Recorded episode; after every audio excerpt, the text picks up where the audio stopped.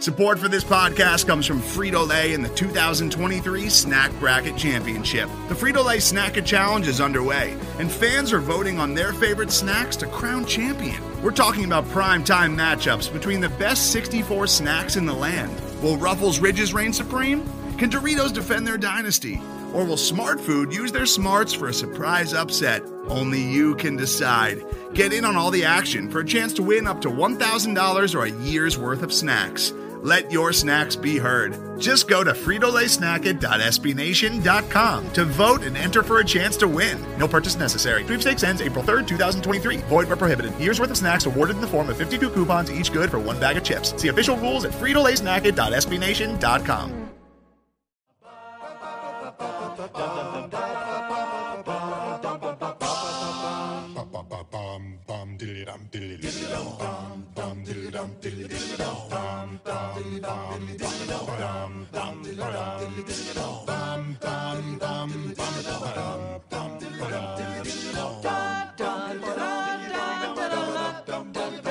Welcome to Royals Review Radio.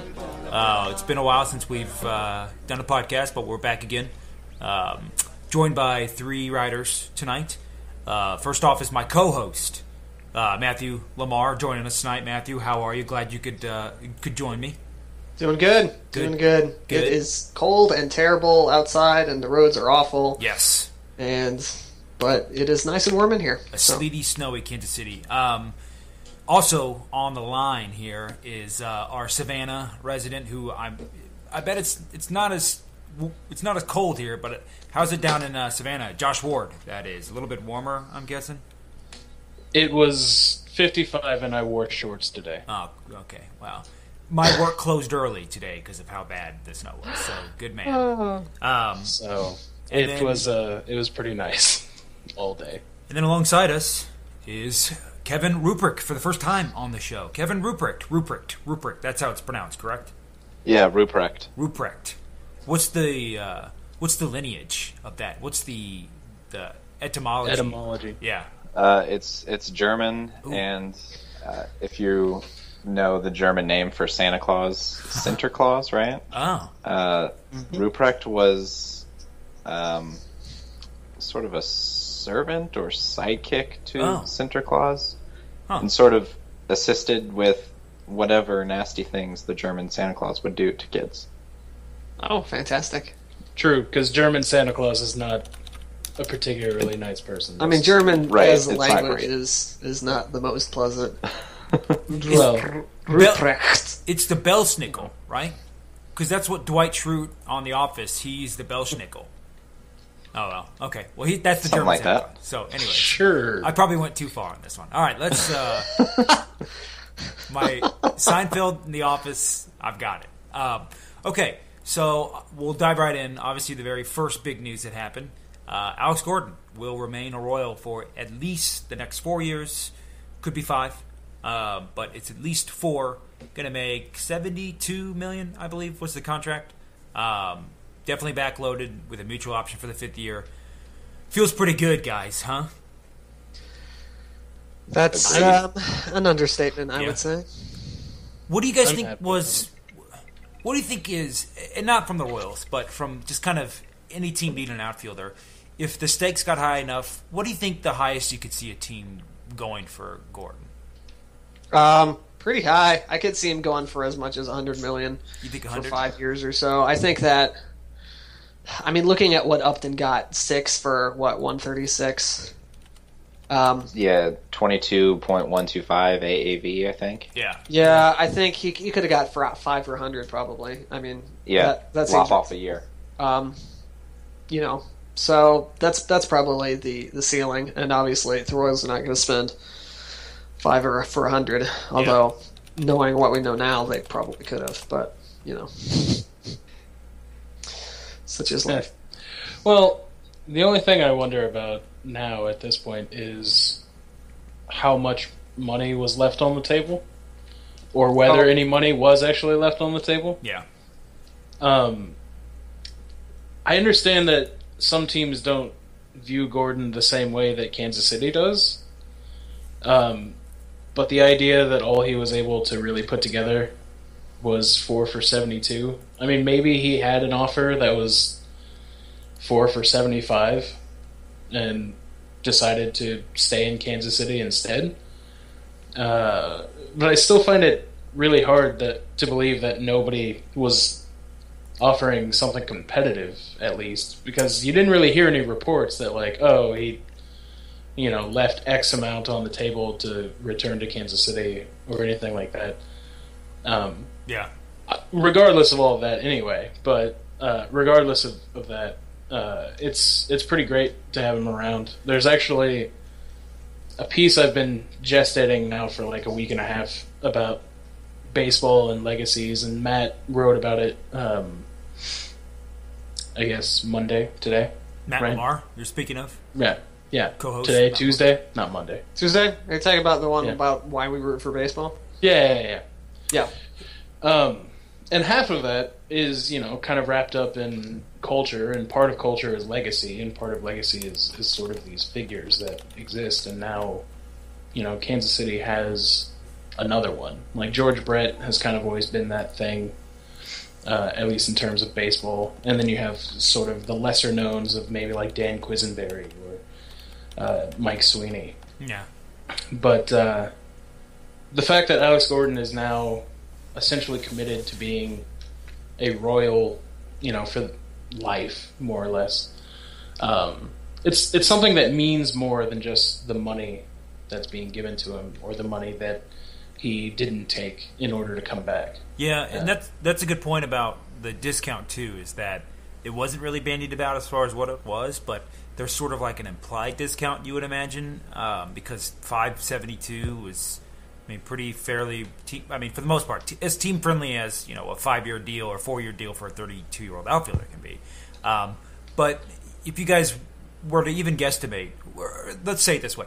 So, what's a discount? How much do you guys think Alex Gordon, the peak? What's the biggest discount you think he could have given the Royals? 10 million, 15? I think. I think if someone came along with 480, I think he would have taken that. But that's just my opinion. Yeah, th- I mean that's that's a good question, and I don't think.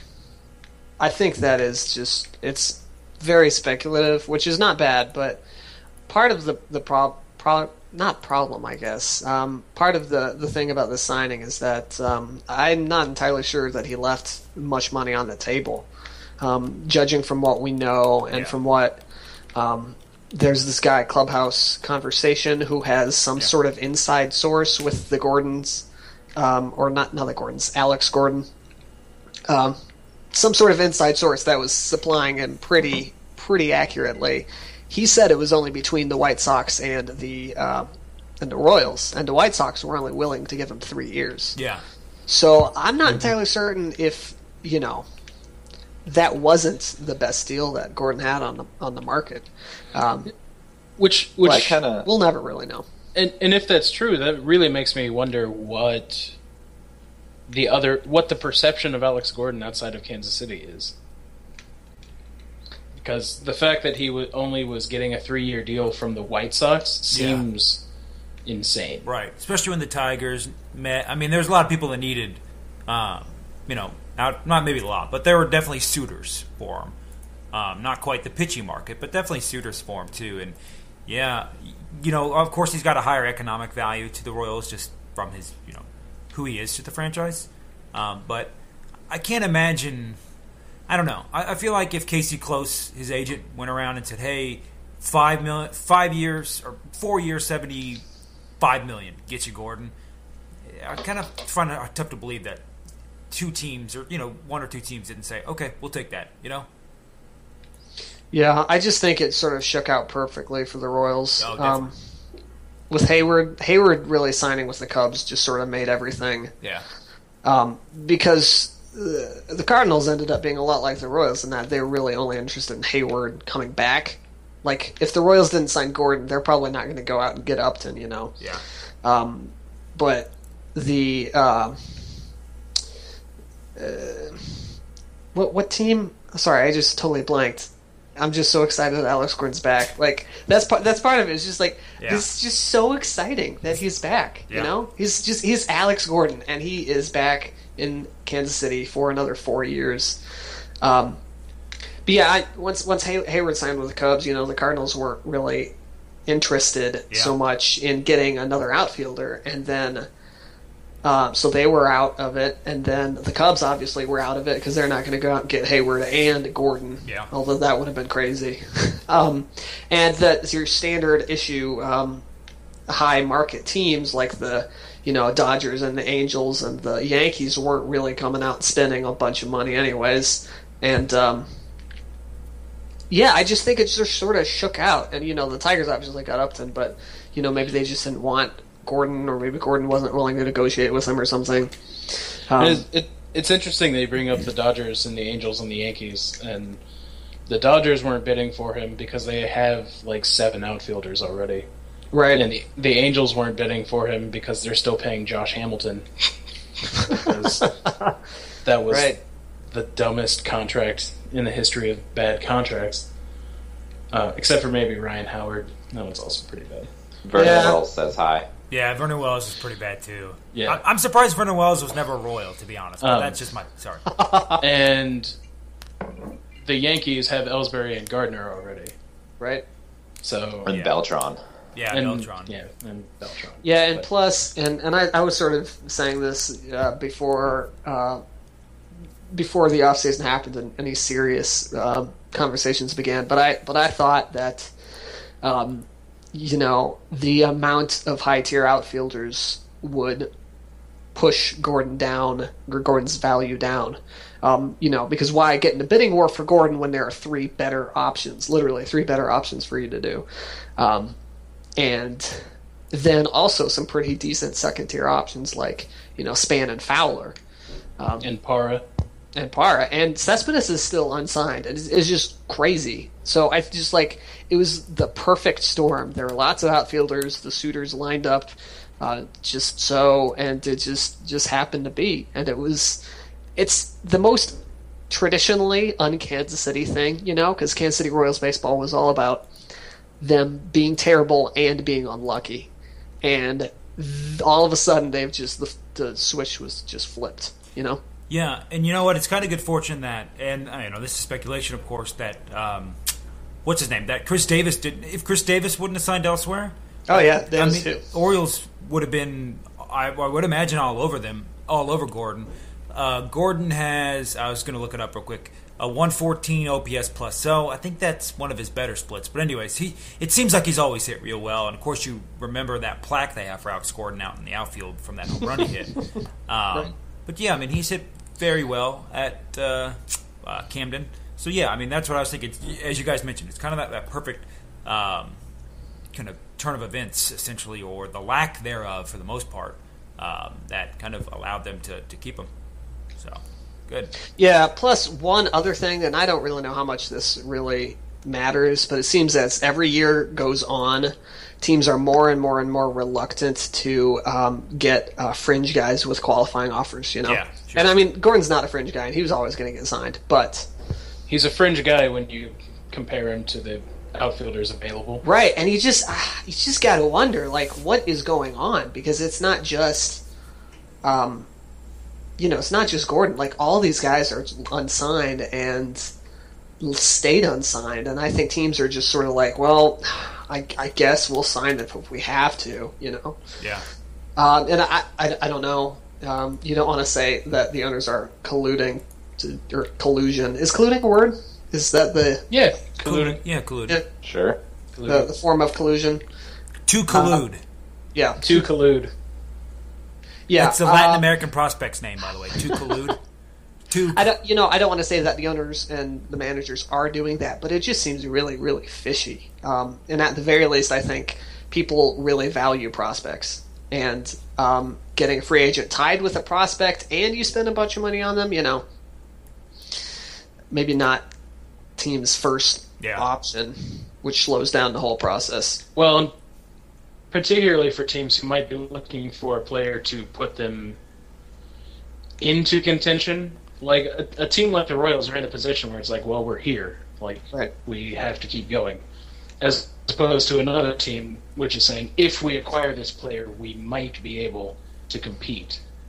Right. And that's much less that's much less attractive to want to go out and give up a draft pick to sign that guy to possibly win 85 games. Right. Yeah. But that second wild card, man. Hey Max, so question directly for you. Yeah. Why do we root for sports teams anyways? Can you answer that? Um, I think it has a lot to do with. Um, it's got a lot to do with people. We we we root for them because it's. Um, we like to feel a part of something, you know, regardless of what whether we're um, introverts or extroverts. It's because we want to be a part of something. And if you're introverts, be a part of something alone. But if you're an extrovert, be a part of something with people. You know, um, either either way, I think people like experiencing things with other people, and sports are the ultimate way to do that because nothing is for sure. You know, um, and it's it's also why you see all these you know the explosion of these uh, cons and uh, other you know fandoms based off of fictional works is once sort of like the stigma of being nerdy has worn off, which is its own discussion entirely. Um, you know, people like to experience stuff together, and that's why you know Star Wars is a thing. It's why I you know I reference uh, Pokemon in the article. People love the first the first generation of Pokemon because it was the one where they um, experienced it with other people. And then there's uh, there's a fair amount of nostalgia as well. You know, like oh, when I was a kid, I went to see this game uh, or whatever, or I rooted for Sandy Alomar, or you know, my mom's favorite player was blank, and I remember that. You know, stuff like that. Yeah. Ob- obviously, the game itself is important too. You know. Yeah. And some people like it because of the game, and that's perfectly fine. But that doesn't explain the whole thing. It can't. Yeah, and two kind of points there. I never realized first. This is off topic. I never realized that you can't get the other three Pokemon in, or the other two. You can't catch if you choose Charizard. You can't get what Pikachu or whatever. You can't get Bulbasaur and uh, the other guy. Yeah. Really? Squirtle. Squirtle? You- I, un- unless you trade for them, which doesn't make any sense. But you know, it's That was uh, that was Minx Yeah, that po- posted that comic. yeah. Wow, huh? So you can't really it's a catch 'em gimmick all. to get more people to buy. Yeah, you can catch most of them. Yeah. But it, it also gives you a choice, like as a as a purely gameplay decision. And this is getting down into game design, which is somehow not this this podcast, but um, it makes sense. As It's game better mechanic, than the right? tax edition. Like Yeah, it's it's you know you get a choice, and Yeah. then you uh, you pick something you like, and it's a unique experience, and you know it's good. But story wise, it doesn't make any sense. But also story wise, like you're ten year olds walking around with Pokemon, and it's it's just don't think about it too hard. Yeah. Hey, so do you think teams? Do you think fans would have would be just as attached to teams if every year they got twenty five new players, like Duke? You know, I mean, you know, like you think of, not Duke basketball, like Kentucky basketball. Well, Kentucky, that's a bit exaggerated. They don't uh, over you know churn that much, but. Um, yeah, I mean, what do you think? Do you think we'd be as connected? Are we connected in the players just as much as the team? Maybe not as much as the team, but what percentage do you think is players first team? Like connection wise, do you think it's twenty percent players, higher than that? I don't I don't know. That's that's a good question because I've thought before. You know, like I don't know the the Rays or the Athletics teams that are traditionally have high turnover rates. You know, because they they trade players. You know. Um, whether they're prospects before they get to the big leagues or even once they've got to the big leagues, you know, like James Shields. Um, yeah, I, I, I don't know. And I wonder if that's not part of the reason why people aren't as excited about those teams, you know. I mean, there are a billion other factors, but like the Rays and the A's are not exactly teams that you like, oh, the fans love them, you know? Yeah, and I, I wonder, like, is that because like there's just no one to hook, you know, sort of uh, hook onto as far as you know, knowing who this is, and I think part of the Royals' uh, widespread interest among the Kansas City area is that they were a fun team to root for, even beyond winning. You know, yeah. And there's certainly got to be some connection because no one in, in St. Pete is going, hey, let's go to a Rays game on a random Tuesday night just because they want something to do. You know, I mean, that's there's got to be a connection as far as they want to go see the team um, for for whatever reason that is. And like you said, it's probably it's probably not the players necessarily. Um, given how much there is turnover. I can't imagine Evan Longoria is, you know, breaking ticket records and jersey sales by himself. You know, I, I but Kevin Kiermaier, so they do a good job of that. But anyways, yeah, I'm with you there. So that was a good article. I just wanted to kind of talk about that for a bit. Cool. Yeah. Thanks. And Pokemon, of course. In Pokemon, obviously. yeah, which I've never played more than 25 minutes of. Anyways, uh, K- Kevin, so why do you root for the Royals? Let's let's get some discussion. Uh, with this being your first time, we're gonna be annoying and ask you specific questions. so, what got you Yeah, into sure. the Royals? You're a Kansas City guy. For those who don't know, Kevin works Yeah. here in Kansas City and everything. Um, born and raised in Kansas City, um, and you know my my family was a subscriber to the Kansas City Star, so I'd get the Kansas City Star. Uh, during the summer, you know, I'd wake up and start reading Bob Dutton's recaps. No, yeah. Um, so at that point, I was pretty hooked because I thought Dutton did such a great job at his job, despite the team being in, in the dark times uh, and, and terrible. yeah, You know, it's, he always seemed to just, uh, to use a, a cliched sports term, bring it to every recap. You know, 162 games. Um, so that's that's kind of the the start of why I was a fan of the Royals. Yeah. Uh, two, I was a baseball player as a kid, um, which I'm sure many of many of our community were as well.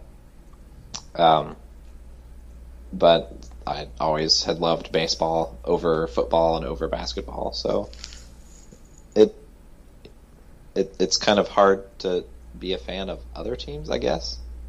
Having been raised in Kansas City, be a baseball player, and Yeah. read the newspaper all the time, especially with uh, Posnanski and Whitlock there too, being such a nice contrast back then. yeah. Mm-hmm. Who was who was the Royals beat writer before Dutton? Anybody know? Any idea? Uh, I think Michelangelo, actually. That's a name. I, is that an actual person? Michelangelo, you know. No, I know the painter and the. Ninja Turtle, but I was wondering if this is an actual no, no, that was, that was a joke. That was Okay. a pure joke. Yeah. I, Uh, I don't know. I really don't. Okay, No Hey, idea. And speaking of, it could completely unplanned segue. Uh, Matt, you interviewed Bob Dutton.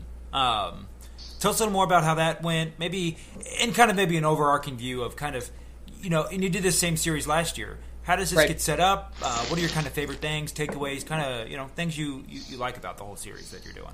Uh, yeah. So, um, I last year I had the I had the idea to uh, do an interview series based off of more or less the emotion of the Royals being in it again. You know, and um, and so what I did is you know I found a lot of people. Um, a lot, a lot of them turn- turned out to be journalists. Um, like I got um, Sam Mellinger from the Star right now, and uh, Joe Posnanski, um, and um, and uh, you know I, I also got Chris Kamler and uh, Sung Woo, which is pretty cool. But this year I thought, you know, what I'm going to do is I'm going to try to get a more diverse group of people, um, and um, uh, yeah, get a get a more dig- diverse group and tailor the questions specifically to them, um, as opposed to going with a uh, more of a standard format. Yeah. But anyway, so um, yeah, Bob Dutton um, is the most recent. Um, I had uh, Mayor Sly James, um, and these aren't super uh, in depth or um, really difficult or crazy interviews. Like for for Sly James, all I did was I emailed the um, the the mayor's office, and then I got hooked up with the press secretary who uh, relayed questions. Um, but yeah, it's it's not like I don't sit down with them, unfortunately. But you know, the internet makes it sort of possible to send out an email and saying, "Hey, here's some questions. Can you answer these?" Um, and a lot of people, you know, they say yes because everybody loves the Royals. And um, next week, I will have Michael Stern of the the director of the Kansas City Symphony, who is um, has the best set of answers so far. Um, and I'm really excited for that one. And then Mellinger's coming up, and then a couple more. Um, but uh, yeah, I who do you who else do you think that I should interview? Well, I have a question real quick. Yeah, Do you ask Michael Stern about his bet with the New York Symphony Oh, of course. over the Yeah. World Series? Oh, yeah. Good. Yep. Yeah, Okay. I I did indeed. Yeah, he and he he's got some great great answers. Um, he's a really really really really smart guy. Apart from being a great musician, like you can just tell he's he was actually fun, funnily enough he was uh, a history um, major. His first uh, bachelor's degree was in history, and then he decided to become uh, a, uh, a musician. So he's he's a really interesting dude. Um, so excited for that. Um, I- I've got a guy that you could maybe try to interview. Okay. The the guy who holds up the W at the end of Casey, Uh, yeah. Yeah, Casey. Casey, the homeless guy. Yeah, he's uh, he's great. Wait, what? He looks like a homeless dude. I, Oh, when- okay. well, when I first saw him up there, and they don't ever like announce. There's no press releases. Hey, we've now got this guy. I just said when I first saw him, I was like, "Who is this guy with this W that jumped on top of the Hall of Fame?" Oh, you know, he lives in the Hall of Fame and Yeah. he eats old hot dogs. That's Casey. You know, yeah. Slugger Sure. shoots him a hot dog out of the hot dog cannon once a night. That's his payment. Um, right.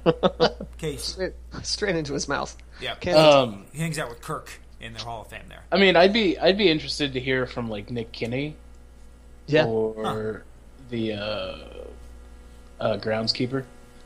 Yeah. I've, Oh, I've yeah. thought Yeah. Or Yeah, Lefebvre. Lefebvre would be cool. I mean, like one of the Royals broadcasters would be kind of cool if, Yeah. if possible. Montgomery, maybe. Lefebvre is actually a really good interview. Yeah. I have spoken to him on several occasions through things. Yeah. Um, and he's uh, Tinder. yeah. uh, um, and he's actually he's a really nice guy, and he's great to talk to, and he's actually got a really good story and everything. You know, with his dad and Yeah. Right. trying to follow in his footsteps and his struggles and Yeah. become the announcer and everything. So Yeah, if you can do an interview with him, uh, Matt, and he doesn't bring up Minnes- something Minnesota related, I think we're I think we're in business there. That's a true challenge right there. All right. All right. I'll, I'll, I'll try. Uh, so cool. So let's talk about uh, Lorenzo Cain. So Lorenzo Cain is going to be a Royal for the next. Well, he was going to be anyways, but um, he's now guaranteed that money for the next two years, as opposed to going through arbitration. I don't know. This one, I think it signals kind of. Well, it signals one thing that it seems like, and we'll discuss both of these. Um, it, it seems like the Royals are basically saying we're going to let you go. Maybe not. We're going to let you go, but we're going to at least cap your two years for now, and then maybe we'll talk about it. But it seems like to me they're kind of like, you know what? Let's guarantee this money, shake hands, and and part ways. Um, agreed? Disagreed? What do you guys think about that? But, but they did the same with Hosmer last year. or- Yeah. Yeah, I, I guess I just don't understand why you would guarantee money to a player where should they get injured you don't have to guarantee them. I just I don't get it. I really don't. And it's not like they will have from um, that much of a money difference. Otherwise, Yeah. the player wouldn't sign it in the first place. So I, I just don't get it. Yeah, I don't think that they. I don't think that Cain took a discount. It seems like that's right in line with what Cain's ARB numbers probably are going to end up being. I mean, sure he could have another MVP like season and bust out, but being more realistic, kind of, it, it seems like that's basically what they were going to pay him in arbitration, anyways. At least close to. well, they were going to lose arbitration. I think is is part of what what happened. They wanted to guarantee. I think more so than next year, they really wanted to guarantee his money this year, and it probably became a situ- situation where Cain wasn't willing to take it, the kind of the middle of the road number for this year, which was six and a half, because the Royals were going to arbitration with five, and Lorenzo Cain was going with seven point nine, give or take. And I think it probably got to a situation where Cain wasn't willing to settle for less than that this year unless the Royals were willing to negotiate terms for next year. Do you think he Uh, really? Do you think they really thought they were going to lose arbitration? And Oh, I yeah. say this because teams Absolutely. don't normally lose arbitration for the most part, and it's obviously it's by an arbiter, but it seems Right. like historically teams usually end up winning. Well, I I think there. I mean, based on Cain's production in the last two years, um, being more or less, and and just kind of becoming more of a popular figure and everything. Just I mean, his on his on field production alone yeah, uh, when you consider that he was what the ALCS MVP Right. from last year. Is that is that right? Or is Yeah. that this? Yeah. No, that was that was last year. Yeah, yeah. And- Uh, Escobar was it? Was it this year? Right, and finished uh, top.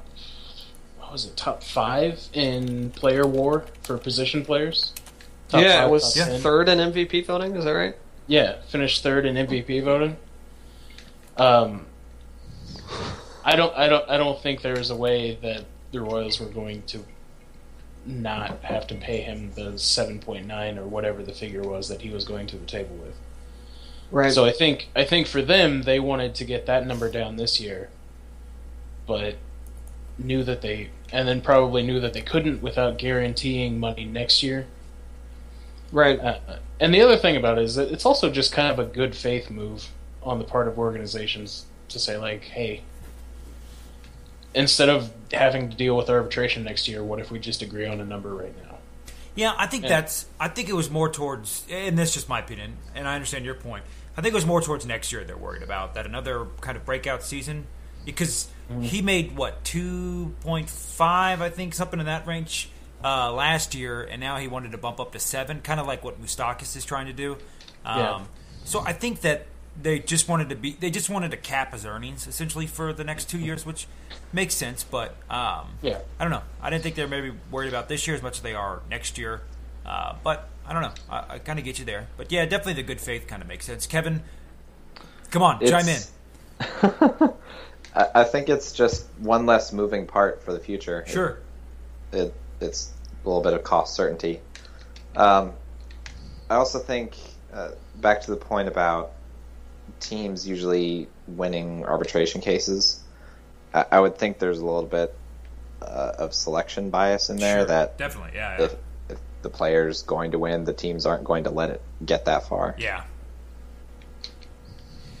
Right. But yeah, I, I, I do agree that Cain would have won that case. I think. Yeah, MLB Yeah. trade rumors projected him for six point one, and they've got a pretty decent model. Um, six point one, he filed seven point eight. The team filed five. So, yeah, Cain was a bit wasn't quite at the midpoint wasn't quite there for projection wise. So yeah, I don't know. That's interesting. Um, what do you guys think of two? What do you guys think of Lorenzo Cain? What's he going to be? Twenty? He'll be thirty. Is he thirty coming up this season? I think he's thirty. Um, Yeah. what's an what's a what's a five year? Let's say he hits free agency. What's a Mm-hmm. five year free agency contract? You think he breaks uh, 120 million? Uh, maybe. Like if he if he was a free At agent, this rate. right, No, right no, no, now- no, no. Uh, if he's a free agent upon free agency next next year, age 32. Is, is that is that the year when it's supposed to be the greatest free agent Yes. history class in the history of That- whenever? yeah, that's the Bryce Yeah. Harper. That's Donaldson. Yeah, that actually is. So that's kind of does Yeah. make so Cain Davis? could potentially land into a similar situation as Gordon, where Yeah. there are supposedly upper tier players above him, and then he's sort of left out. Yeah, yeah. Right. I mean, he was seeking a six-year deal. yeah. um, news came out um, in, in all the stocks that he was seeking a six year deal. Um, he was seeking a six year extension, Yeah. shall we say, with the Royals, which is really interesting because you don't usually hear about players discussing or leaking that this player wants a specific. Um, you know, amount of extension that that doesn't seem usual. You know, you you hear about that other sources, but yeah, for the player to want to extend, um, that might show some sort of hesitancy in his free agent class. You know, Yeah. So a six-year extension for Cain seems like. Uh, let's see. What would he settle for? Essentially, um, seventeen point five an ARB. So I bet you could. I bet they're breaking hundred if they did a six. Uh, probably easily break hundred. You think if they signed right now, signed a six-year, wipe away his ARB that he's you know just uh, elected for, and just right now said, hey, you know what? Give me six years. What do you think it'll cost the Royals? Yep, a lot of money. What's really interesting is, let's say that they don't re-sign Gordon, and you have Lorenzo Cain who wants the six-year extension. Do you think they would give that more credence, right? Because they have Oh, all that. Gordon money, Yeah, right? Like, Definitely. and instead of Gordon, you've got um, Cain as your as your guy. Um, and he's younger too. So I, Yeah. I, I do wonder, like, is that a thing that could have happened? Yeah. So would you rather have uh, Josh, Kevin, Matt, everybody here? Would you rather have uh, Cain? We'll say Gordon for four seventy two, what he signed, Well, let's say Cain for seven. We'll try and double it. We'll do Cain for seven one forty. Uh, I'd, rather, I'd rather have Gordon. Gordon. Yeah. Yeah. At Gordon. that cost, Gordon. However, at a lower That's- cost, big. let's say six one twenty. Sure, six one twenty. That works. Sure. I'd probably still go with Gordon. If it was that- like six for 105 or six for 110, Yeah. I might have to actually think about that. That's seventeen and a half million. AAV. Yeah. Okay. Um, because of the, you know, he, he does still have arbitration for two Yeah. years, which I think brings down the AAV. Is it once- is it the length or is it the money you guys are worried about? Uh, it's the money Like- mostly, Money. Okay.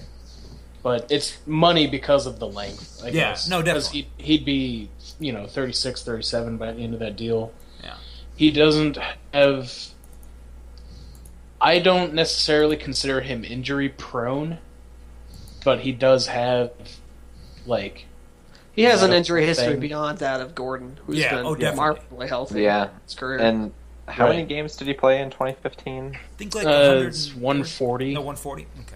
Yeah, Really? 140 ish. And the I thing, thought it was a little less. yeah, and I thought it was too. And the thing with that too is the reason that he has played in 140ish games last year is because the Royals purposely took it slow on it. You know, what I mean, it's not like Yeah. they said, "Hey, go out and play every game possible." They said, "Hey, we'll slow down because your legs Yeah. are, are bad." Right. Uh, so they kind of, Yeah. And if they have to do that now, yeah. And Yeah, they also, four years down the line? yeah, and they also uh, gave him a couple of games off at the end of the year, Yeah. kind of after they had wrapped everything up. They were playing Dyson Rios, Dyson Orlando a lot. Go- yeah, and Gore had a couple of plate appearances, which is Right. fantastic. Yeah, it's always fun. I hope Um, I.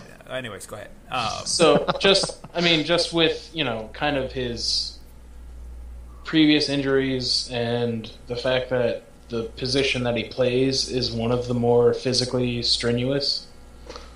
Like, probably, I would say that center field outside of catcher is is probably the most physically demanding position, just with the amount that you have to run, um, and just you know all the athleticism that's involved in it. So, I I think there's a little bit to saying that maybe center fielders.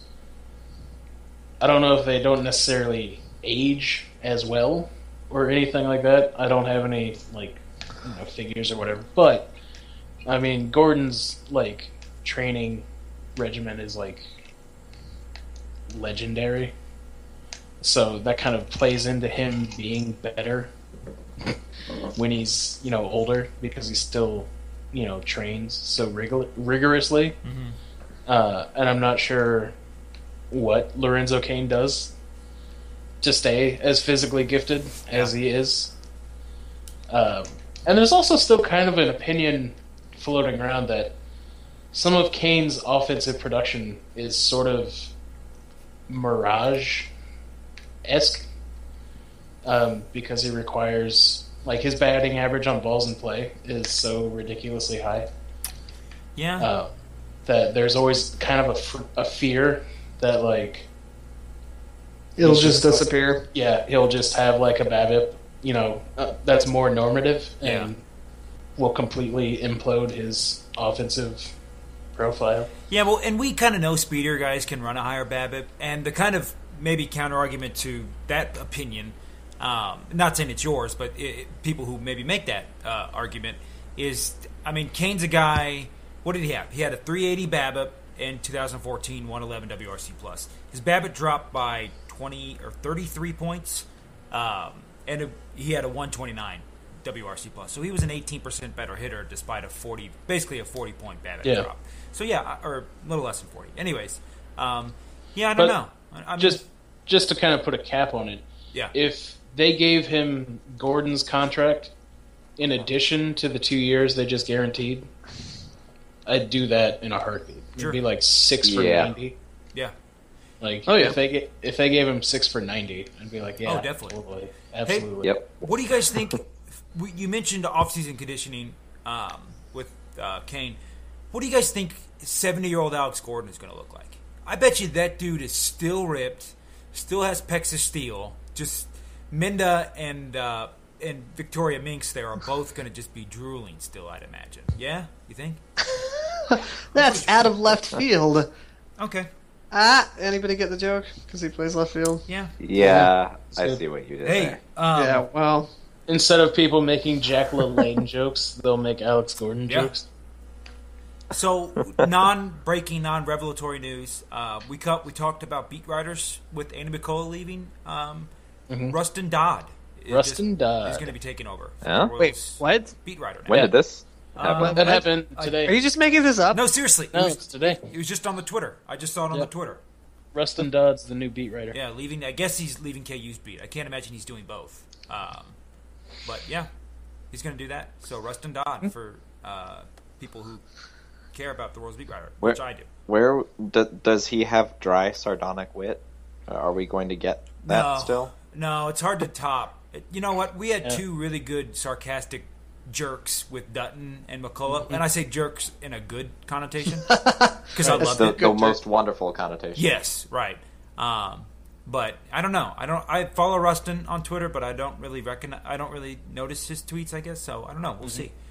And for those of you listening and want another podcast to listen to, Andy McCullough was just on the Effectively Wild podcast, um, which is Baseball Prospectus's daily podcast. So uh, he's got a lot of good takes on that. If you want to say farewell to Andy, um, which we're all sad about. Agreed. Agreed. Yeah, Andy was great. Yeah. And it was great. He was fun. Okay. Uh, He another wouldn't big answer my emails, but he was great. He never did answer my damn Royals opt out TV contract question, which He, he never responded to my tweets. Yeah. But yeah. And I did like 15, 20. I mean, like, tweet, anyways. Yeah, it was pretty intense. Yeah. Actually, I, Sean, I even I even got the sc- I I got a screen cap of him uh, at the uh, what was it the winter meetings or the All Star game where they were having oh it was uh yeah it was the announcement for the All Star game with Zack Greinke and Dallas Keuchel and Oh, yeah? then the press conference ends and everybody kind of stands up and Andy McCullough just like rises from beneath the camera and turns around and like looks at it. so I think I've seen that. fun. He's probably wearing a button down uh, Uh huh. shirt, much like I wear often, button down, long sleeves, Uh-huh. rolled up. That's exactly what I do. Andy's a good man. Okay, cool. Um, another big signing, and what might not be the final signing, but will probably likely be the final biggest signing. And I've talked so much to death to this already. I'm so tired of it already. But Ian Kennedy is now a Royal.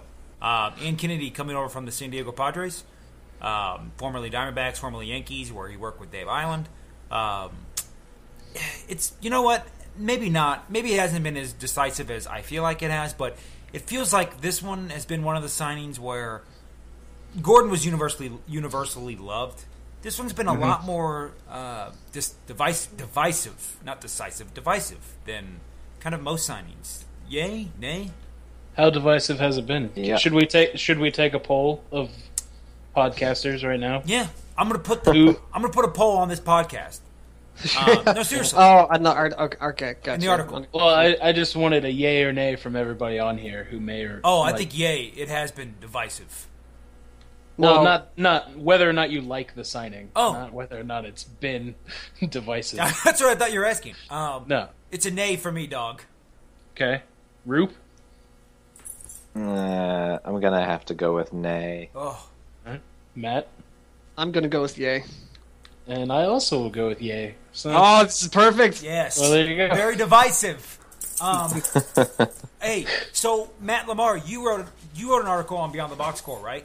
Uh, about the Kennedy signing, or was that Kevin? no, that was Matt Jackson. Oh, Matt Jackson. Uh, ah, yeah, ma- we have too many good Royals writers. I'm sorry, uh, and too many people named Matt and Kevin. Um, okay, so Josh, and I'm not going to say your stance is optimistic, but your stance is on the skew towards in the realistic realm, which I think everybody's operating in the realistic realm for the most part. I think you're right. skewed more towards the positive skew, I would say. Um, Tell me a little bit about what you like about Kennedy coming over, as far as building off forgetting last year and moving a step forward this year?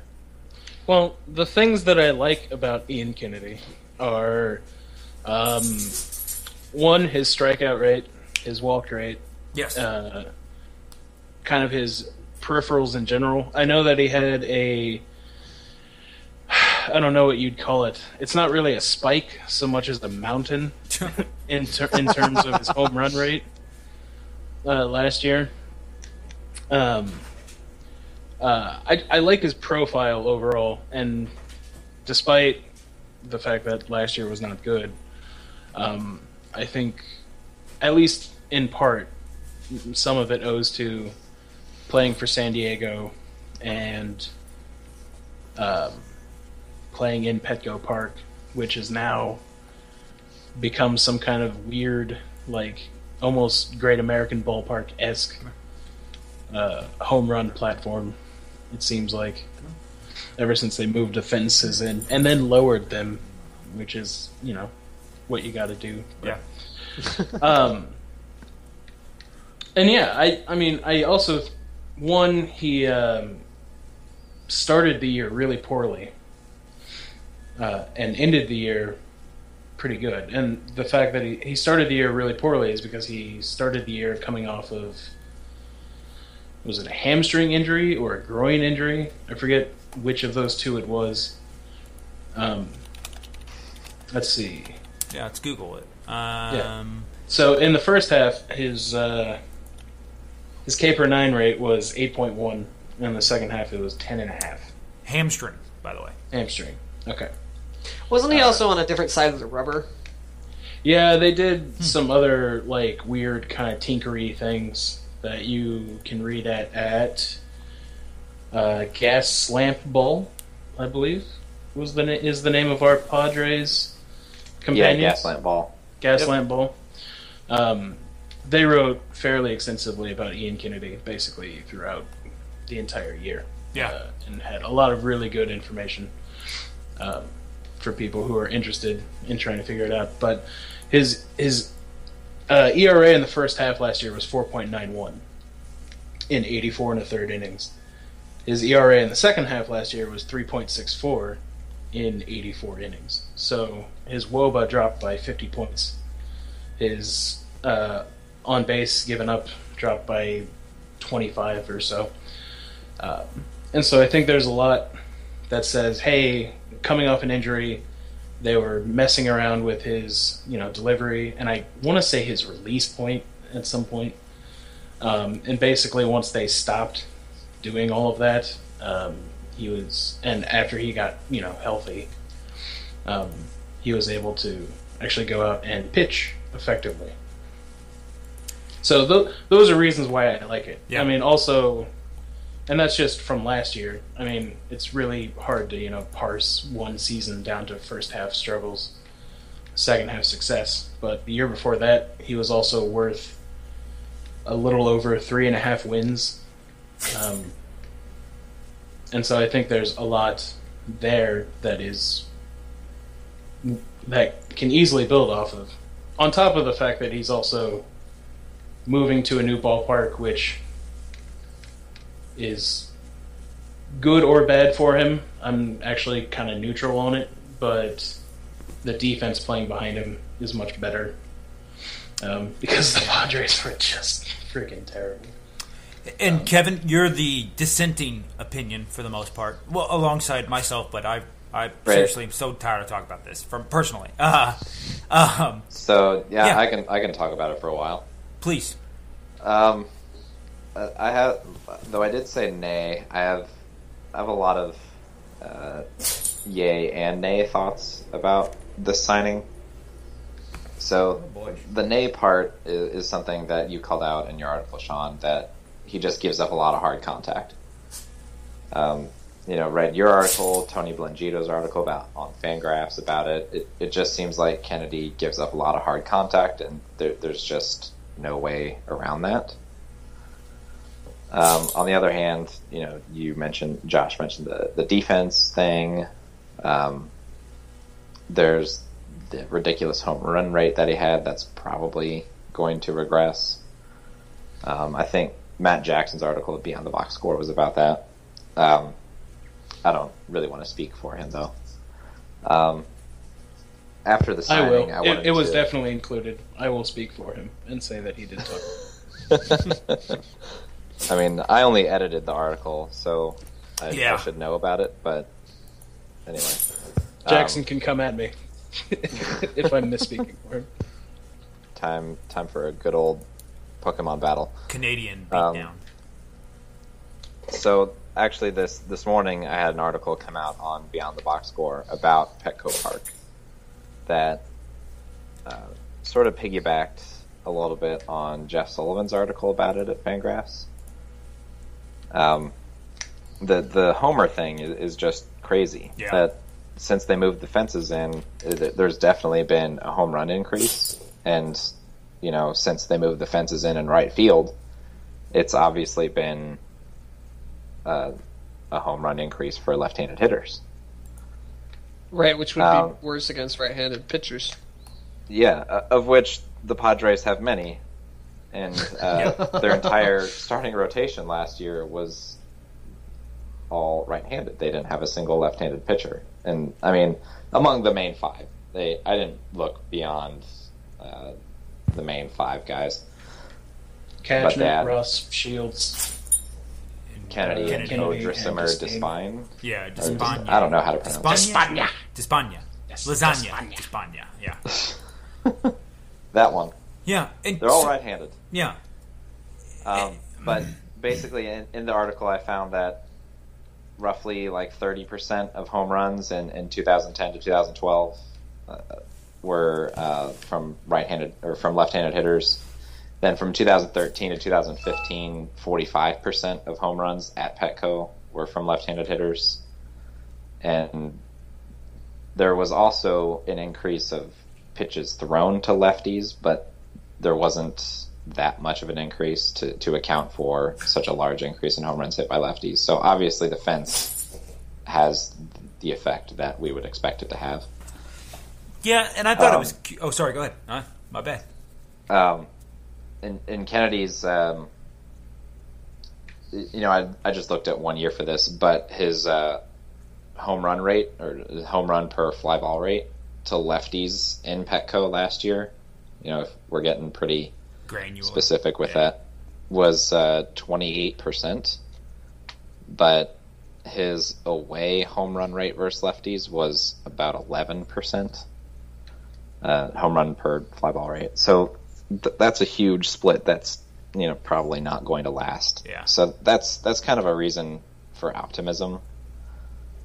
I, I think in the end, with the park change, with the various things that were going on in Petco,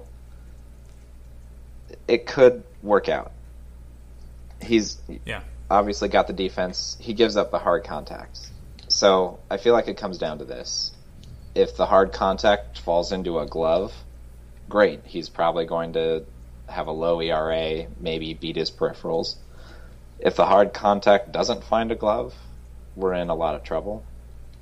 And I feel like that's a lot of money to give to someone who's who could really go either way Sure. that that's I think why I feel a bit negative about the deal overall. Yeah, and for the listeners, um, just a quick brief overview. And Kevin, you did some research. Let me know if I miss anything. Petco in 2013, they did they did pretty much wholesale movements on almost the entire outfield. Right, that's the big year they moved a ton of stuff. Not from what I saw in, in when they moved it in 2013, it was a little bit in left center where the bullpens are, but the vast majority was in right field where it Right. was just a blanket 11 foot. Right. Okay. But they didn't move left field at all Right, from what until- I saw. Yeah, so okay, I was thinking they did everything. So 2013 there was movement. They lowered the walls, I think, as well in 2013. Right? Uh, Yeah, I think yeah. Um, and then nothing happened in 14, but then this past year, uh, left field they brought left field left field in three feet, dropped the wall one foot. But a, a couple things as well that uh, I was reading in Gaslamp Ball again. By the way, listeners, if you want to read about the Padres for whatever reason, definitely go uh, to the SB For whatever reason. Uh, no, I don't. I don't say that condescendingly. I, know, but I know. It just yeah. came off. I just was thinking if you want to read about them, if you want to go read about the Orioles, go to Camden Chat. Um, but yeah, but they uh, they wrote a lot about this as you guys had as you mentioned there, Kevin, and um, they were going over. I mean, Petco they brought left field in, lowered the wall in left field, they added a scoreboard in left field. Um, one of the players said that kind of marine layer is no longer there. Um, at least there wasn't this year. And then they behind left field, there's this new skyscraper as well. So there was a lot that was going on that it's kind of tough, I think, to get an understanding of. Okay, this is Petco now, uh, more so maybe just one year noise, but it does make sense. It's a lot of things that plugged in that then output what you would expect it to output. So the kind of question of sample size might not be legitimate because the things happen the way we thought things kind of were going to happen. However, I do wonder the spike that just happened this year, just because really all they did was move in left field, essentially, if that really you know bumped up for it to be a home run park that much is a you know a three foot increase, a three foot decrease, I should say, uh, change things because Kennedy had an above average fly ball rate in 2013 as well, not as high as the 17 percent, uh, yeah. but it was thir- I think it was 13 percent. Um, yeah, something like that. But yeah, I mean, so there's just a lot. It, it's really complicated, it, and that's kind of what I agree with on there. Yeah, it's a lot of money for a yeah. complicated situation. Sure, sure. And um, a thing that I in my article that I didn't actually end up putting in, but um, I kind of looked at similar guys, free agents in age, uh, and their three-year track record. Why three years? Because three years, and my dog keeps sneezing. Holy cow! Um, three years, and he fits in almost lock and step with um, who was it? I think it is. Yeah, it's Bud Norris actually, which is very strange. Um, but Bud Norris and he and Kennedy have a similar three-year average, a similar 2015, a similar 2016 projection.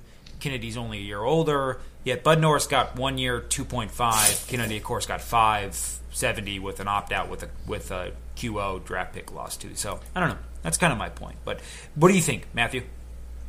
Um, I I I like the deal because um, it's basically service level. A couple of things. First of all, he's a strikeout guy, and the Royals are an excellent defense. So the fewer balls that he allows into uh, into the defense, the defense already converts a lot of those. So the fewer that he he gets into the defense, the better. Second part is because of that defense, there would be fewer people on the board. It's not just home runs; it's the amount the the because if you give up 70 solo home runs, that's a lot different than giving up 70, 70 grand slams, you know. Um, so I think that the Royals defense will limit the amount of base runners there are in general, and which means we'll see um, fewer multi-run home runs from him. And then also, I just think he's a good fit with the uh, with Kauffman Stadium. You know, it's with especially with Dyson playing right field. If he is going to play a lot of right field, which is its own you know sort of thing. We hope so. Hopefully, yeah. Um, that's a that's a crazy good defense, outfield defense. Like seriously good. I I looked I looked uh, in a comment to of I think a, a rumblings. I I went and I looked at the defensive runs saved of the Royals' top four outfielders um, that'll be here next year compared to the um, the Padres' top four outfielders, and the difference was like 50 runs just for the outfielders, and that's that's huge. And for a guy and a team that's apparently built on fly balls, um, that's really good. I think the Royals might have sort of stumbled onto something kind of magical here. Um, here's, here's a question though: Do what's the point of having a good outfield defense if the ball just goes over the wall? Well, every fly ball is not turning into a home run. And no, true. He's a fly ball pitcher. So that that is a good point. You do have a good point, but um, Kauffman Stadium's pretty big, and um, It'd be one thing if we played in like I don't know Yankee Stadium and they got Ian Kennedy. Then it's like okay, not so not so great. Right. But you know, does um, um, does he give up? Let me look. Does he give up a lot of line drives? That's what I was wondering because I'm curious on if it's hard.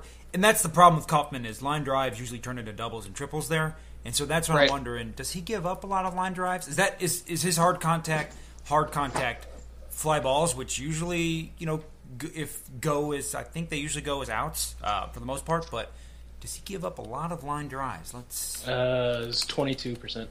yeah, I think league average is like 20%, I want to say. Um, so, not so bad. Okay. I was thinking he.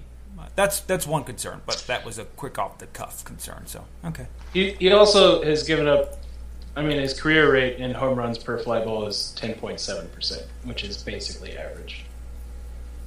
Yeah, but his home runs per nine is well above average. So it's kind of there's there's different ways to look at it. I think. Fun with looking at splits, by the way. Oh yeah, hit it hit it up. Sitting sitting here staring at Ian Kennedy splits. Go. Two of his worst months by hard contact percentage were June and July of last year, where he gave up over 37% hard contact. Hmm. Wow. In in those two months, his ERA was 2.3 and 3.3. Hmm. 2.31 and 3.38. What'd the home runs look like? Uh, he gave up You, on the fly, you can do fly ball, you know, home run fly ball. Yeah, he- Oh, uh, the home run. He gave up 11 home runs in 60 innings across those two months. Does it give you the Jeez, that's a HRFB, the home run per fly ball? Uh, No. Let's see. I was just thinking. I'm thinking Home if- runs. Home runs per nine. That's fine. What is that? One one point two nine in June. One point eight four in July. One point eight four is bad. One point two one is kind of is not is a little bit higher than his career average, but um, hmm, okay. So you guys are saying it's oh, here it is. Home Okay. run per fly ball. Uh, Fourteen point seven percent in June. Sixteen point two percent in July. Okay. So he was giving up more than average home runs, Oh, but uh, Okay. for some reason his hard contact was not Yeah. Producing negative results. By if it was- contrast, yeah. in May, he gave up 33% hard contact, and his ERA was 6.4. I wonder if there was a lot of solo home runs against bases loaded home runs for the most part, Yeah. or not base loaded, but men on. Okay. Well, Right. so he's complicated. Uh, Yeah, he's he's like Chris Young, but not freakishly tall. yeah. And can So- actually strike out people. Yes. Yeah, Which so is he's very not really reason. like Chris Young at all. Yeah. Outside of the fact that like maybe his He profile's more more complicated Yeah. than looking at you know contact and home runs and He, stuff. he doesn't get the pop ups that Chris Young does. Yeah. right. Yeah, that's Which true. Um. He doesn't induce very many Mustakises. Yeah. Mustak. Mustakai. Mustakai. Mustaki. The what? Yeah. Gosh, I can never think of the word. The octagon, not the octagon, whatever it is. You know what it is, Josh. What's, Do I? He's always turning the corner, which makes him a Oh, Do- dodecahedron. dodecahedron. dodecahedron. Yeah, that's what it dodecahedron. Okay. yeah, that's that's and I posted a gif of that that thing spinning. Yeah, that, that that's my thing. Okay, It- that's you. yeah. I was thinking that was Continue. Roy. That's yeah. Sorry. No, that's that's a LaMar thing. Sorry, LaMar. Um, hey, They all right. also just call it a moose up now. Moose up.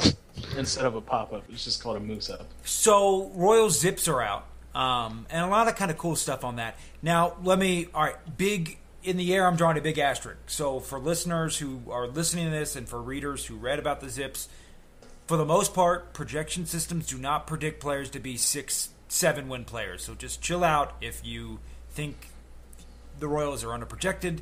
Systems just don't do that for the most part, unless you're Mike Trout. You know, um, which brings my first point. What do you guys think of as far as the Zips go? Um, best player looks like it's going to be Lorenzo Cain, and here's that asterisk: uh, 3.6 uh, Z WAR, uh, Mr. Dan Szymborski's WAR. Um, I think there's a solid beat on that. I think that's I think that's low, not by that much, but I think that's low. Sure, I'd say probably at least four. Yeah, But um, yeah, the Zips in general is not um, does not really respect defense, yeah, The- and not just Zips, but pro- projection systems because defense is so hard to um, Quantify. quantify, and from year to year it can vary, you know, quite a bit. So, since you need multi-year samples for defense, it makes sense for the projection systems to not really be that heavily influenced by defense. However, when you've got a bunch of players like the Royals do, who are defensive wizards, um, you know, then that's an issue for projecting the team's win totals. yeah. Do you guys do you guys know if Dan uses? I, I feel like he uses ERA for his pitcher WAR. Does that sound right? Uh, I think he uses uh, Raw Nine actually. Right. Okay. Good, good man. So close enough. So uh, earn runs in a, in a way. That's what I was thinking. Okay. Um, because unlike most projection systems, who usually underrate relievers, um, he's got Wade Davis's one at one and a half wins, which is a very good reliever season. Um, which I would take that rather than I think he was like 0.8 or something per steamer. Um, do you guys? Oh, have, he'll be he'll be better than that. yeah, no, a 0.9 is what steamer has him. So yeah, I think He'll be better than 1.5 too. I yeah. Okay, I agree. Yeah, I can see that. Uh, Well, and they, I mean, I forget. I'd have to look it up, but I feel like his his. It's interesting because um, his projections for the Royal for the bullpen historically have come out to be pretty accurate. I feel, uh, except for I don't I don't think he gives enough weight to kind of the top three guys as it's been in the past. Um, spe- like you know. Herrera, Davis, and Holland last year and the year before that. Like, um, I feel like his overall projection system was accurate in like gauging the Royals' final like WAR total for the bullpen, hmm. but it only ended up being that way because they had like four guys throw like six innings apiece and give up 12 runs and all accrued like negative war value that brought down the total of the guys who you know actually you know pitch consistently. So i don't know there's it's uh what is it this year he has them projected for three wins from the bullpen altogether Uh, depth chart looks like three. Yep, from including uh, Louis Coleman and Scott Alexander. Uh, right well and he go. and he didn't have did he or did he not include alex gordon i forget He did not. no, he he would have included him in the actual. Yeah, he wouldn't include him in the in the diagram, but in the actual projection, he's there. Okay. Um, but yeah, he would have been out of the diagram. But in the Zips page on Fangraphs, Gordon is Yeah. in there. Yeah. right So, and he's got Gordon as a three win player, 3.1, which right I would take pretty easily, I think. Um, hey, here's Yeah. one that I think is strange. Maybe not strange, but here's one that I'm very skeptical of. Um, Salvador Perez.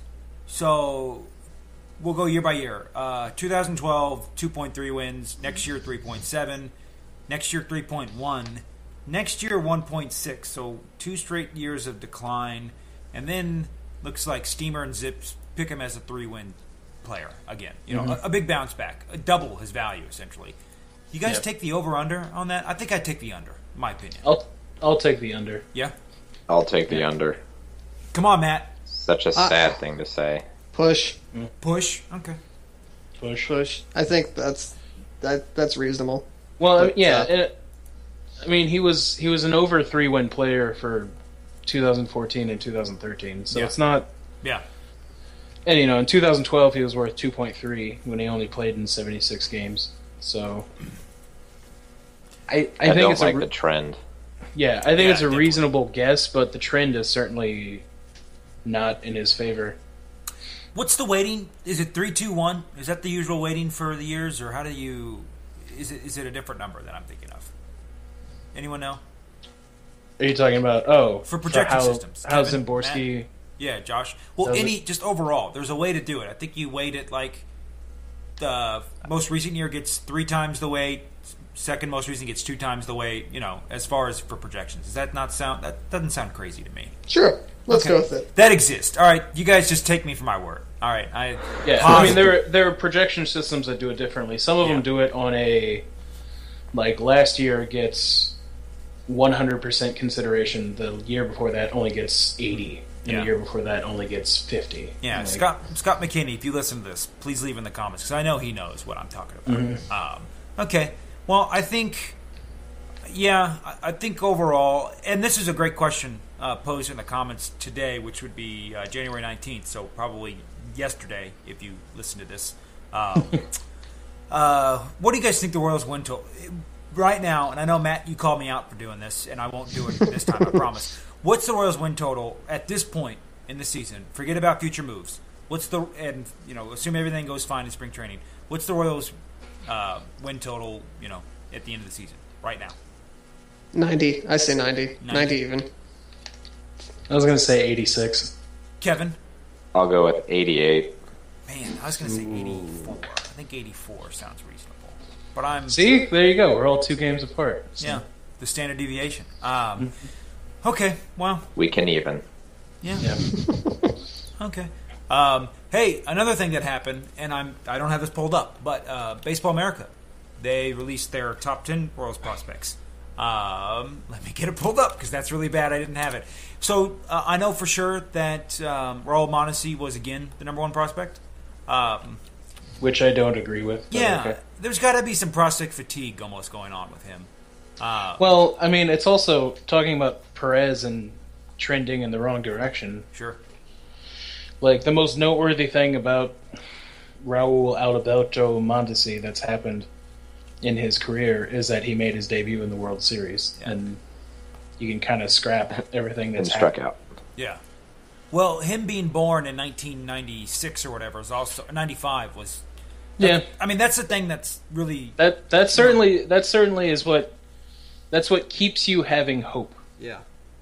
for the most part. But know. at this point, I would easily put Zimmer ahead I of agree. Mondesi. If if um, but I as uh, we have discussed many times before, Sean, that I uh, weight proximity to the majors a lot heavier Sure. than Maybe I would. Yeah. most people do. Hey, um, I don't know. I think Mondesi's Elvis Andrus eventually, um, but I don't know. But I still no, no, no. I don't say I think he is. I think I think the 80 percentile, um, whatever outcome is Elvis Andrus, but the median one is a lot less. Up dog, and that's not my dog, listeners. It's usually my dog that I Sorry. yelled at. That that those are mine. That's Roops. Um, so let's just go down the list, and we don't have to talk about each one. But uh, so Mondesi was one, Zimmer was two.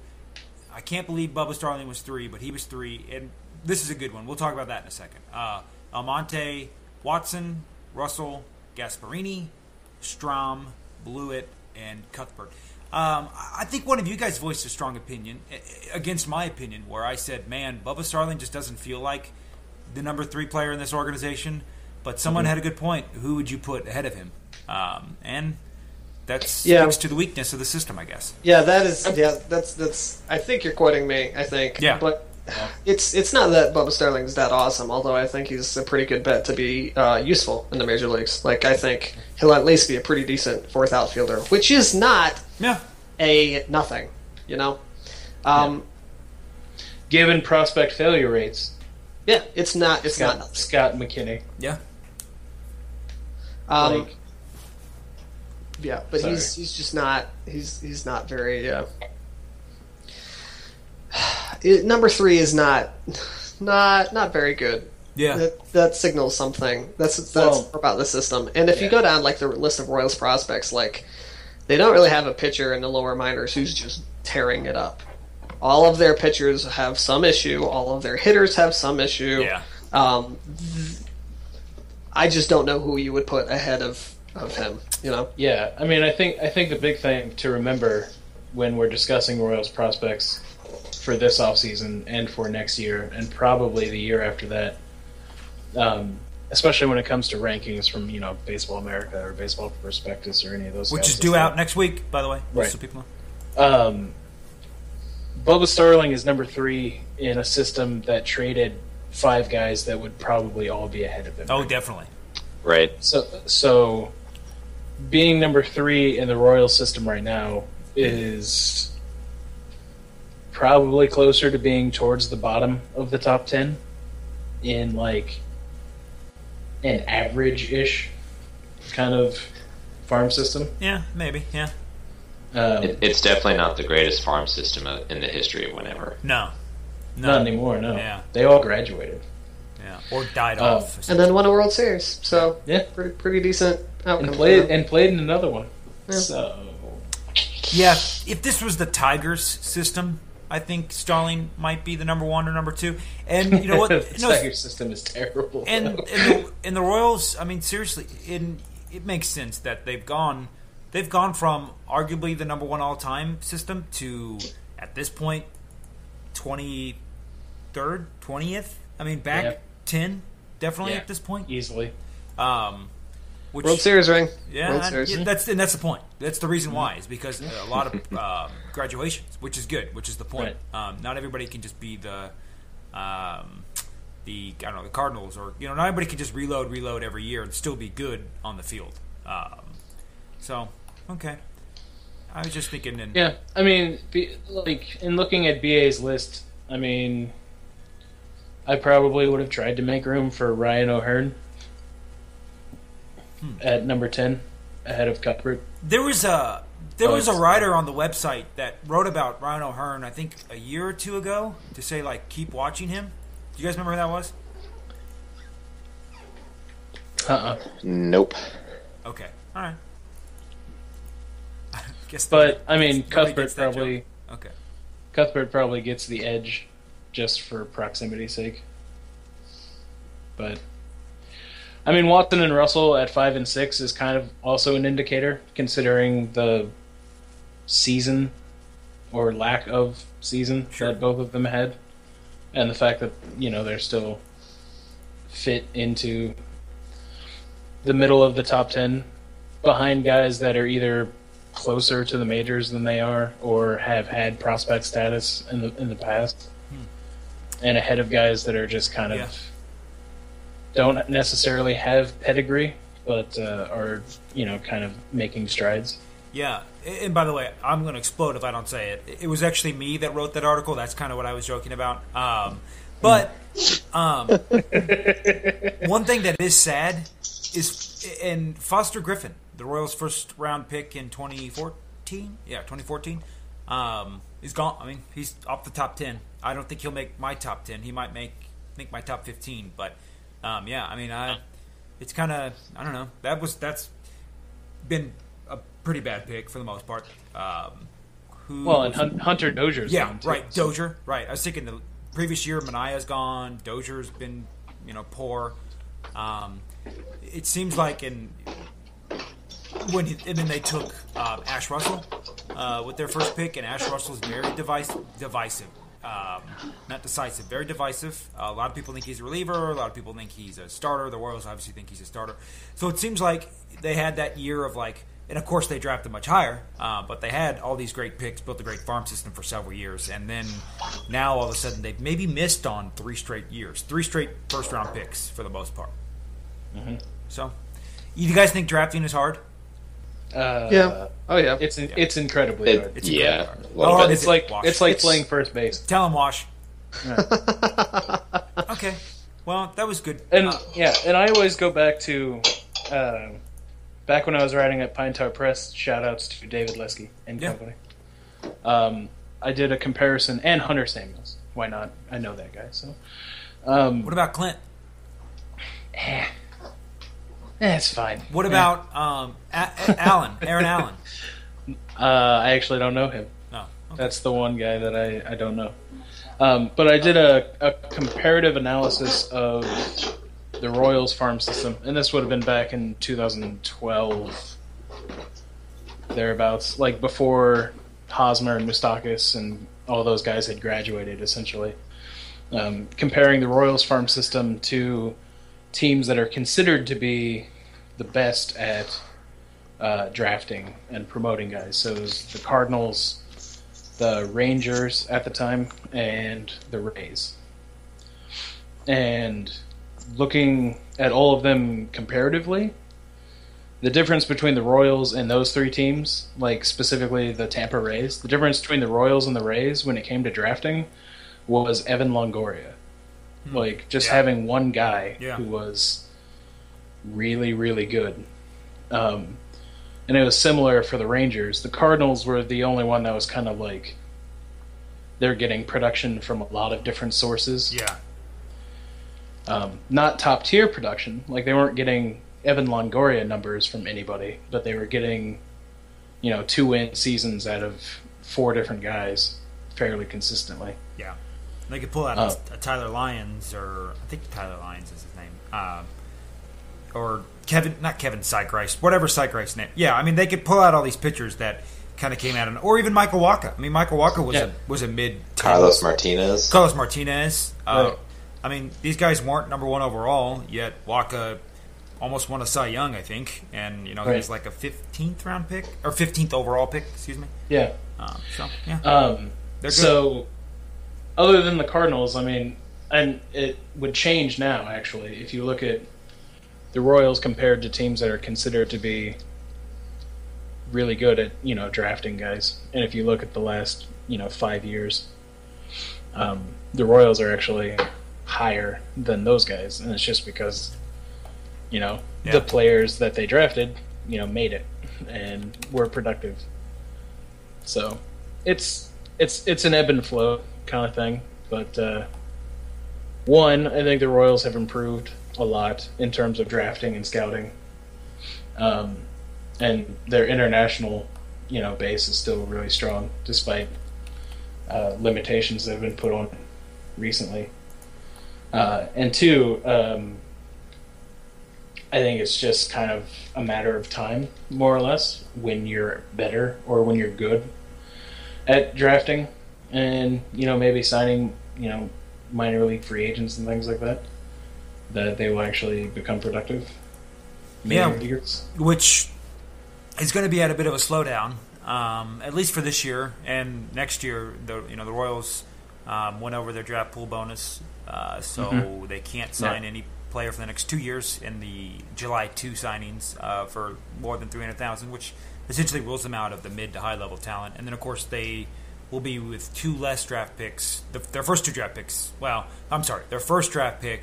Their hypothetically second draft pick with signing Gordon, which we can't really worry about that much, but they Mm-hmm. won't have their first round pick. They won't pick until 66th overall, I believe, or somewhere in that range. So, um, yeah, because they don't they don't do the competitive balance picks anymore, do they? no, they do. But the Those- Royals, for some reason, they I think they won the very first pick, the very first year, and then Right, yeah. I don't think then they won the next year, but I don't think they won one last year, or even two years ago, or this year. I think they've been without that pick for. A I bit. wonder if it. I wonder if they do something where it's based on win loss record in term, but also you know they compare Yeah. market size and things like that. they're that. in it. No, no, yeah, they're in it. They just didn't win But the they're in lottery. it. They just didn't win. Yeah, Okay. yeah, it's simple as that. Um, which yeah, which is, but of course you know Yeah. the Cardinals won it. Um, I think the Diamondbacks won it. You know the team that just signed Greinke for two hundred million dollars. They they definitely need a CBL pick. Um, Right. To you know make it competitive. You don't want those small market teams. You know, like the Diamondbacks. Uh, you know, hurting. So, uh, okay, so that's good. Um, well, quick hits, and then let's wrap this up. Uh, you guys have kind of fulfilled your obligation here. Um, Colón versus Infante. There was a bit of, uh, I think McCullough or Flanagan talked about this. Um, seems like Infante might not be the surefire guy uh, for second base. I think Yeah. we'd all rather have Colón. Let's just put this baby to bed. Everybody agree that we'd rather have Colón start at second base or Infante. No, actually, I think Infante should start, Okay. and not because of production. Okay. Um? I think Colón's better, but I Loyalty? think Infante should start. No, um, so Infante's on his third deal. He's been utterly terrible in the first two, and he's and so he's been his trade value has been zero, zero trade value for Infante. However, if he can just squeeze out a bounce back season and sort of pitch it that you know he had surgery he's healthy here's his bounce back season he puts up a good season. Somebody is probably going to take maybe you know somebody like infante a um, you know a one year veteran for you know eight million dollars or whatever he's making you know for a team who loses somebody to injury or something somebody was probably going to take that that mon- that in the trade, yeah. and that does not happen unless he has value, and he cannot get value if Colón is starting. So Yeah. it's a bit of a long, longer, um, longer term decision that I think, but um, you know, that's you want to trade Infante and you want to get rid of that contract. So Yeah.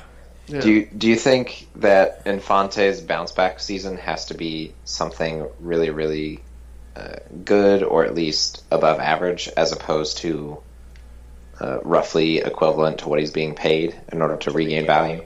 Oh, he. Did, I mean, he doesn't. He's got one year left, and the Royals could kick in money. He just needs to be not terrible.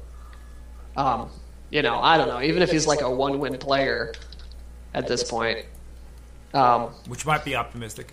Yeah, it was like here's like a 1.2, 1.5 win player, um, and the Royals kicking a couple million. Like here's a second baseman for free for five million dollars. You know, that's that's that's uh, that's that's tradable. That's easily tradable. Well, Yeah, I mean, it'd be it'd be nice to be able to, to buy a prospect essentially by throwing in some money. Yeah. Well, I mean, the Diamondbacks did that with Aaron Harang, who arguably is just as bad at baseball pitching wise as Infante is at um, non whatever fielding hitting wise. And Second you know base what? wise. Yeah, yeah. And you know what? And Aaron Harang had I want to say 11 million left on his deal. Um, Omar Infante's got 7.8 plus 8. He's got 15.8, 16 million essentially left on his contract as well. Yeah, he's got to So- rebuild some value, Yeah. and you can trade him. But think- and so, but if he's also- terrible, then you can start Colón and feel great about it. Yeah. Right. But they had to include Touki Toussaint, so it wasn't like they just Right. I was Yeah. gonna say like my yeah, my mind was backwards. I don't know why I was thinking they traded mean, him for gonna two. say, like, It was the Braves who bought the yeah, prospect. right, right. there was there was a guy in that trade. yeah, I know. I don't know why I was thinking of that because I was thinking Yeah, that they got Toussaint for two seconds. That's why my mind No, was yeah. mixed up. Um, No. Well, But lots yeah. of things Well- happen. But it's not And I- inevitable that they couldn't trade him away and kick in money for literally the Tigers' thirtieth best prospect. You know, the worst Yeah. prospect in the worst system. I think would be fine. Yeah. Sorry, Tigers. Uh, no, I mean it is a, a pretty bad system. yeah, sorry, bless uh, you, boys. But uh, yeah, if you want to read about the Tigers, go to Bless You Boys. Yeah, we give reps Um, to everybody. I I feel like this is another one of those kind of like baseball PR things where it's like, hey, thanks for getting the surgery. Now we're gonna tell everybody that like there's second base competition because we want you to actually try and not suck, you know. So like I I feel like this is more of the Royals motivating Infante, like at least at this point. I mean, obviously, if he you know comes out and hits 220 in April and is getting on base at you know 220 like he was last year, that um, it's it's it's. I mean, it's very possible that they start Colón in May. You know, like if Infante is just terrible. But uh, like right now, I don't think they're really committed to the idea of like an actual second base competition so much as they're wanting to put pressure on Infante to not suck so hard. Yeah, definitely. Okay, cool. Let's stop talking about Omar Infante. I really don't care about him at all. Um, so, uh, what was I going to say? Oh, yeah.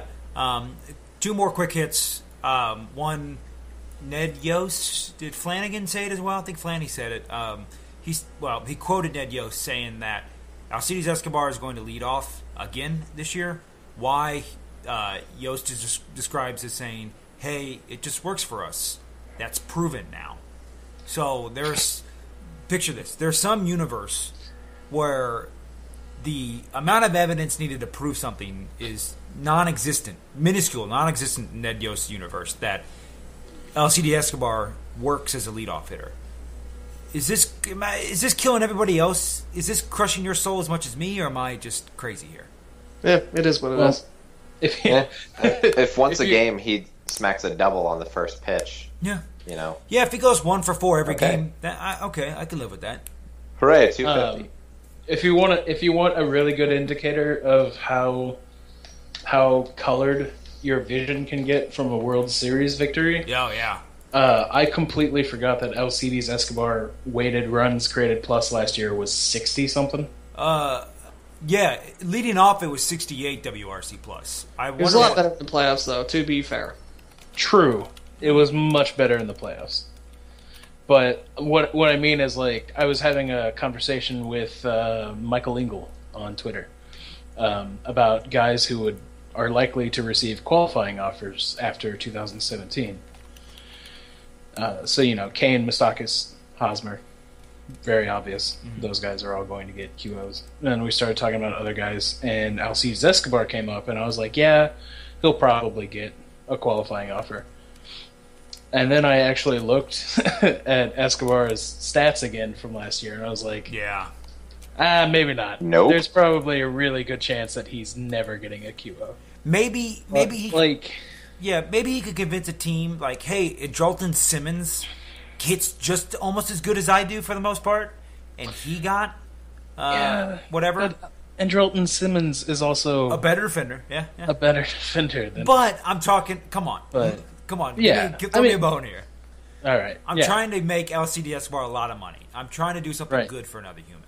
Yeah, but he's Uh, not a good shortstop. Like that that's the thing. People don't want to hear, hear it. He's not a good shortstop. He's like a career if you want to go by WAR, he's a career like War.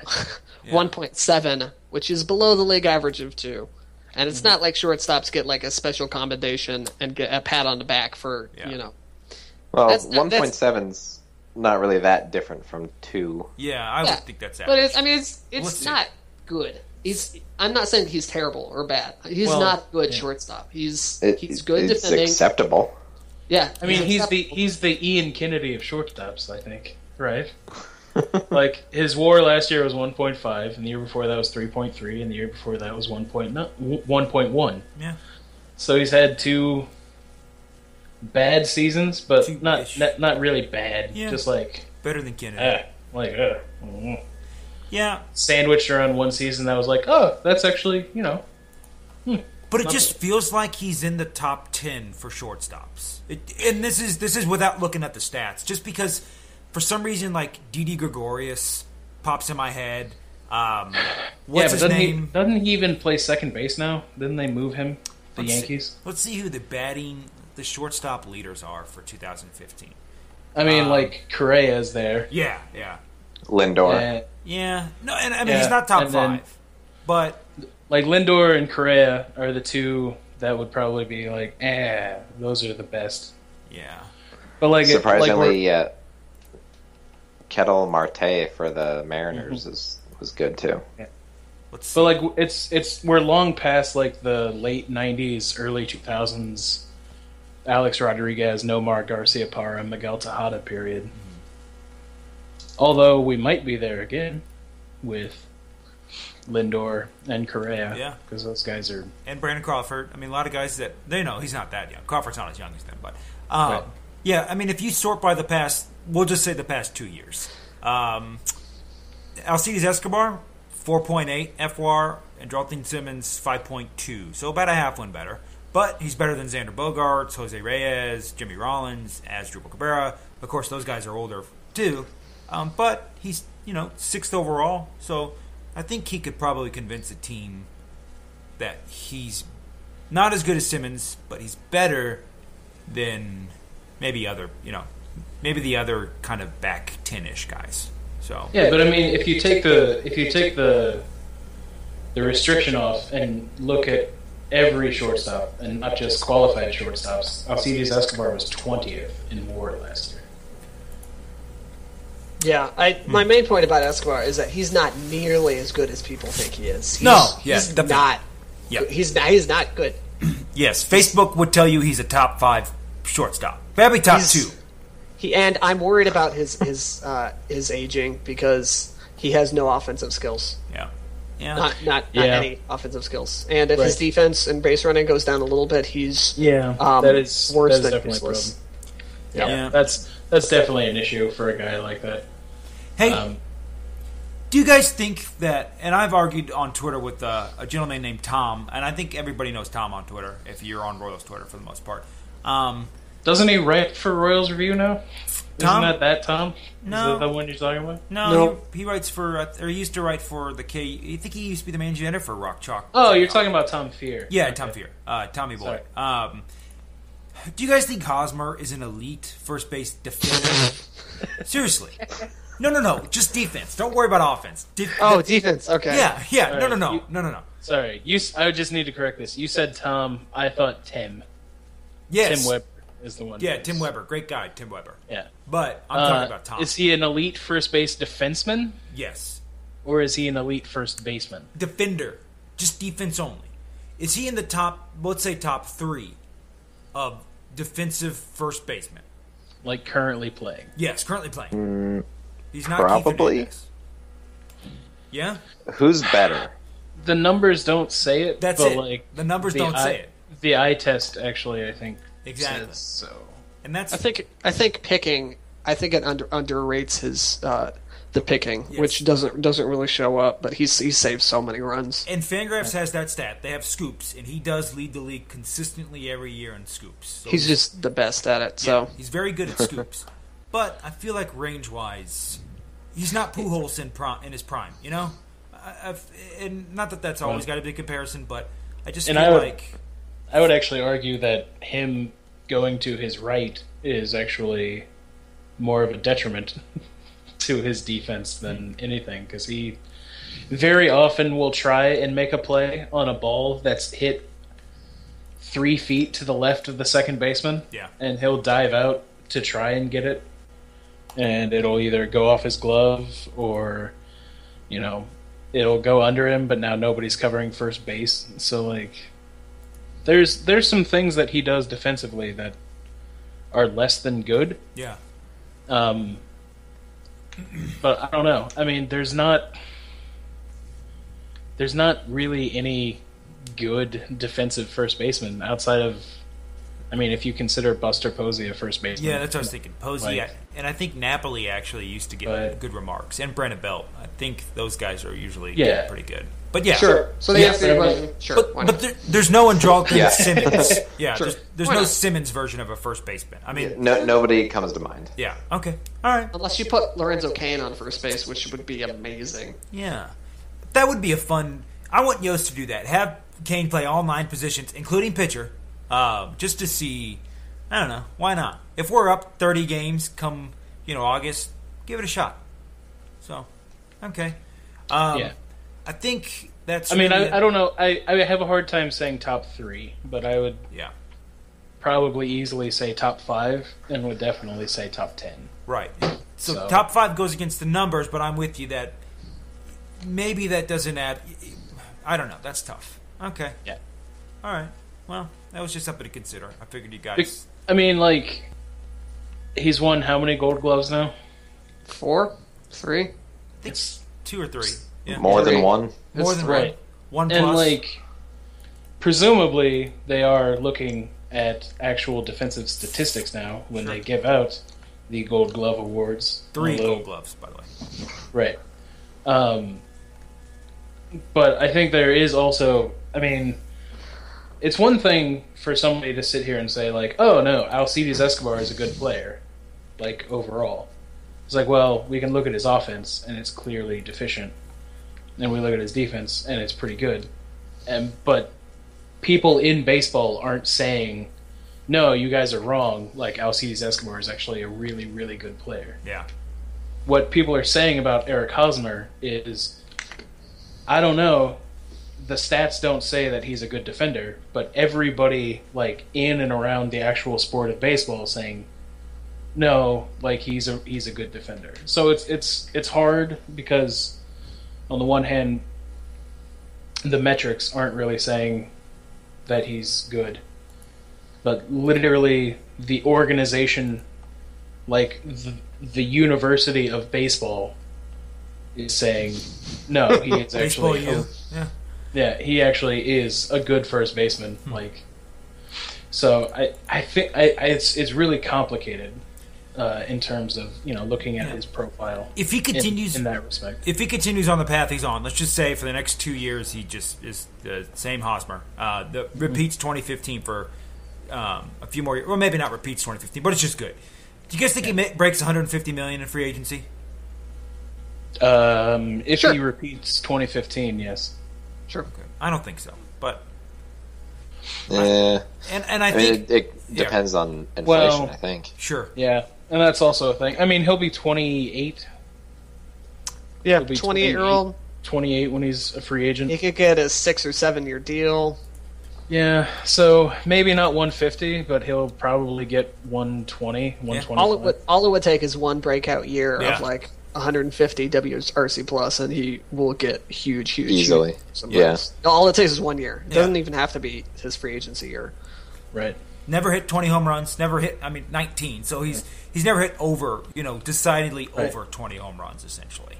Yeah, Yeah, all it but, one year. you know. All it takes is one year. Yeah. and people you know. especially if it's the year before. I mean, especially it's within range of free agency. Oh, really, I mean, all Eric Hosmer has to do to improve his offensive profile to get into that like 140 WRC plus range, 150, is to just remember to not forget how to hit baseballs for two months at a time. Yeah, Which Yeah, is I mean, what, like, what Don't- that's what don't he's slump as done. long.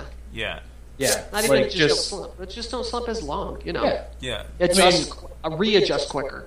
Date Right. one girl for the whole year. Stop dating different girls. Like he had, he easily had two four week stretches last year where he just disappeared at the plate. Just flat out was gone. Was grounding out to second. Like it's it's a running joke. That's that like how, do? And that's in the how playoffs, he was that way as well. yeah, like that's how well known it is. Is that Eric Hosmer has a period every year where he will just ground out for weeks at a time. Yeah. Oh, and don't And forget he- swinging at the slider. Yes. Right. yeah. Alex Gordon syndrome, essentially. Yeah. Slider away. Uh, good day from a from a righty or lefty. Yeah. That's the end of end of Alex Gordon. Um, So if he can if he can turn his you know four week slumps into two week slumps, then okay. Yeah. Oh yeah. Yeah. Might be able to do that. Okay. That's it. Matt, any other questions you're gonna just cop out and just say sure on that I should ask, or you feel good? Uh no, I I, I think that's that's. Okay. That's do we want to talk it. about the Royals bullpen at all? No. Whether or not it's actually an issue? maybe maybe at a later time? Yeah, Maybe- it seems like Matt's got to go to bed. He's got he's got bedtime, and I know Kevin's got stuff going on. No, it's it's not it's not bedtime. it's just two hour podcasts. Nobody listens to two hour podcasts unless you're like serial. And or then- unless you're driving to Georgia? yeah. right. You listen to our podcast, John? Oh, absolutely. I would too. I think. Um, I don't, Yeah. but I think I would if I had that long of a drive. Okay, cool. You're in them all. Yeah. But Yeah, it's still kind of cool to hear him back. So, but we've got some listeners that listen. So, uh, you know, we have 400, 500 different listens per podcast, which is pretty good, I think. Well, how about that? Yeah. Um, I'm. I, I mean, Josh is 200 of them, but Ayo. That's not true. I down I download it once using an app on my phone, Podcast Addict. I use that too. Great. Me too. Yeah, yeah. So I download it and then uh, listen to it. Cool. So I, I don't even stream it. I just actually just download it. Okay. Out, outro music is starting right now, and it's going to crescendo. Um, so, everybody, uh, thanks for listening. Let me remind you, we are joined by uh, Matthew LaMar, my co-host. I'm glad Matt could join us. Uh, you can follow Matt on Twitter at Matt's Twitter handle, which he's going to say right now. Uh, Lamar underscore Matt.